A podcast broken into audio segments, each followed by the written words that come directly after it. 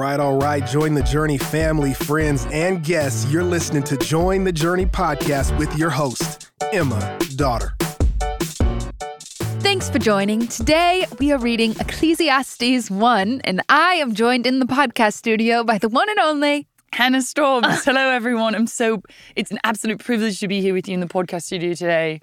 Hannah. Do you think Straight from West Cheshire, England. should we keep the accents up? I think there's something playful about it. Something that makes Oh my me, gosh, that makes was me want to believe you. Thank we you. we thought we'd do accents for the whole episode, but I'll be honest, I'm not as good as you are at accents. I we gotta just go back to normal. But it was funny though. Okay, if you are listening to Join the Journey and you're from England, we would love to meet you. Shoot us an email. Please. We've got a t-shirt for you. I'd also love to know if my accent's good. I've been told no, I've been told by a man who is from England that my accent was brilliant. Leave a review and let us know what you think. Is, is it brilliant? Is it brilliant? Hey, today we are kicking off Ecclesiastes 1. If you are just jumping in to join the journey, you should know that we have never, ever spoken in accents before. That's a fact. Uh, so that's not normal. Don't get used to it.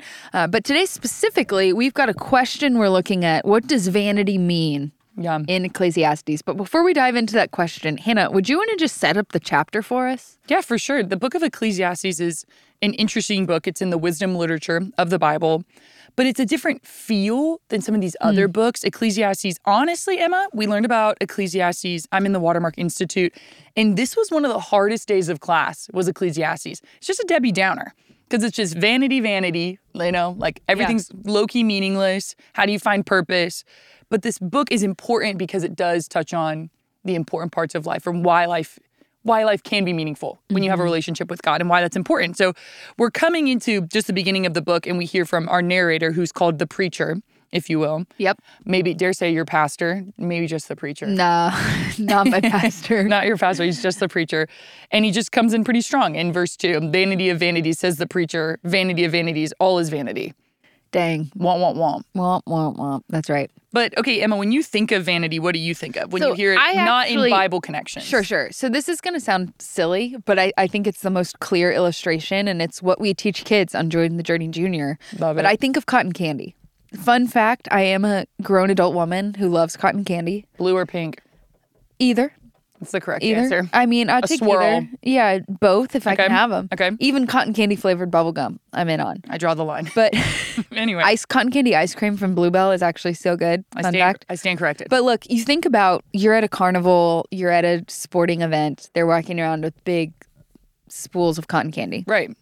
And as a little kid sees that and they're like, oh my gosh, I want that. Right. Mom and dad, big sister, whoever gets it for them.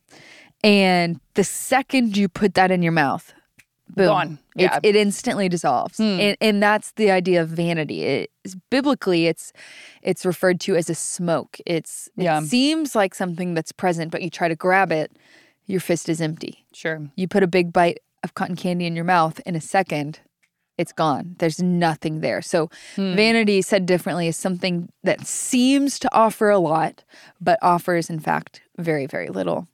And at the end of the day, nothing. It's as as the author of Ecclesiastes will say, it's meaningless. There's nothing there. There's nothing of substance, nothing worthwhile. No, for sure.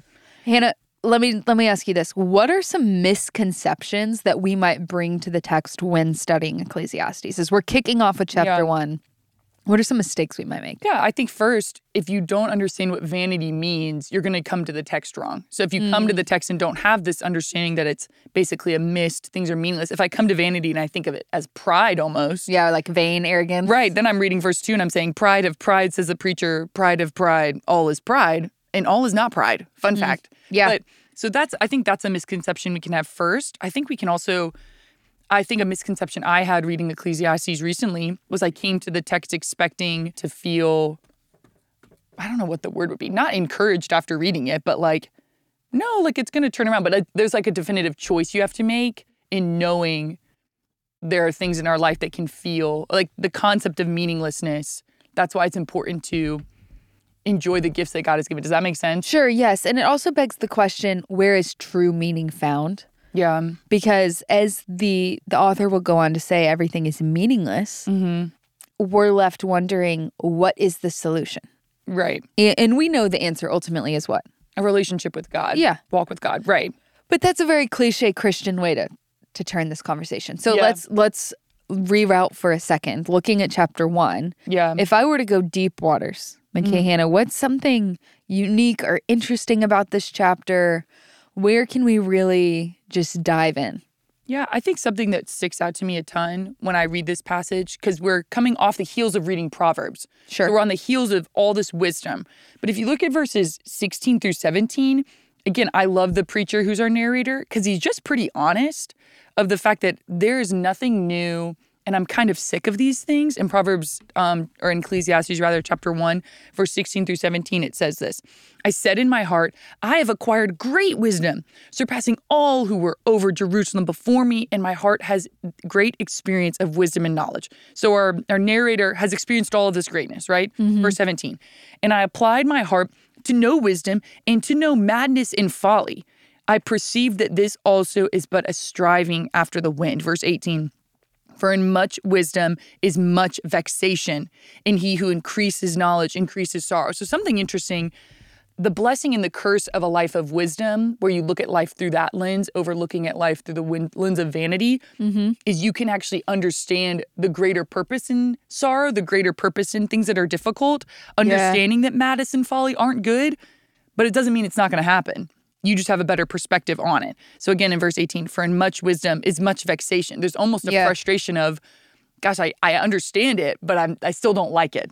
It the NLT reads, "The greater my wisdom, the greater my grief. To mm. increase knowledge only increases so- only increases sorrow." Right. And that reminds me of a quote I heard recently. I can't remember it exactly, but the sentiment was, "We were not meant to know all of the world's problems." And, and I think to some extent, though this isn't wisdom, it would just be general knowledge, we can understand what I, I believe to be Solomon is getting at in verse 18. Because if you think about the power of our cell phones, Right. Sure, sure, sure. and we can know the problems of the world that are going on in Texas, Yeah. in America, in North America, in the Middle East, in Europe, in Asia, all at one time. Mm-hmm.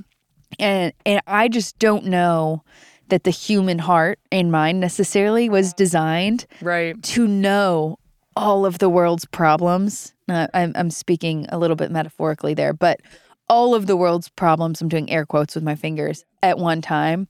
And this idea that turning on the news can increase our anxiety or a worry or a fear Yeah. it is kind of what Solomon's getting at. The greater my wisdom, the greater my grief. To increase knowledge only increases sorrow. And it's that Solomon, 1 Kings 3, our cross, our cross reference, wisest guy to ever walk the earth, knew a lot, learned a lot, continued increasing in knowledge as he grew even more. And uh, he found that the more he knew, the more he saw life's depravity. Sure. In my own in my own personal life, I think we can get really caught up. I know myself. I'm such a if you're if you know anything about the enneagram, I'm an enneagram three. So I'm a Yeah. big achiever, Yeah. checklist. Oh, yeah. to-do I'm a three. I got you. So when I come to a book like Ecclesiastes, I can kind of come in frustrated of like, just tell me what to do. If you tell me what to do, I'll just check the box and I'll do it. So when we were in class in the Watermark Institute talking through the book of Ecclesiastes, I asked some pretty wild questions in class of how do we even I'm not surprised, Hannah. not not shocked if you again if you've caught me in any group setting i'll ask a good question or two but just even the deeper things of how do we reconcile how do we reconcile purpose in light of things being vain? And again a bunch of deeper questions. My class was giving me horrified looks like don't worry guys i'm still saved. I still love god. I just have deep questions. And my friend beside me slid over a piece of paper and it says jesus came to give hannah Staubs a full abundant not vain life. And she connected it to john 10 10 i've come that you might have life and life abundant. And I love that thinking about the book of Ecclesiastes. Don't let the first chapter or even what you read off the cuff to fool you. God has come that we would have life in the full because we live lives with purpose for Him. And there is a hope and an eternal purpose in the way that we choose to live when we live a life that honors and glorifies the Lord. Hmm. Hannah, thanks for sharing that. It's a pleasure. Pleasure Hey. to share. Glad to have you back on the podcast together. We've, Dude. we've been split up for a while. Here we are. We've been tag teaming it, but it's it's fun to be back. If you want us together more often, let us know. Leave a review. in put parentheses British We, accent. we shamelessly beg for the reviews. Uh, let's be real. I hate to be so direct. We didn't meet our goal of a thousand reviews by the end of January. And I even put a review about a podcast I serve with. That's tough. You left a review. I left a review, guys. I left a review of a podcast you did, Emma. Don't even worry about it. Thank you. You guys, we would really love to get to 1,000 reviews. We really would. So please leave a review. We see how many of you are listening. And so we know how Hey, many of you aren't leaving reviews. And it's a mm-hmm. lot. So do us a solid. All right. We'd love that. Even if it's one star. Just kidding. Please don't leave us If it's if it's one star email if it's one at star, join the journey, send us an email. We'd love to know. I'd love to get better. I know you would too. Yeah, we would. But hey, that's all we've got time for. Keep praying with us through our 21 days of prayer and fasting Mm-hmm. campaign. And as always, should we say it together? I was gonna just interrupt you anyway. We're so glad we're all on this journey reading the Bible together. Hey, we want to thank you for listening and we hope you enjoyed the episode. Did you know that you can help support Join the Journey by rating and reviewing this podcast? And if you're willing, we'd love it if you subscribe because the more you download, the easier it will be for new friends to find the podcast.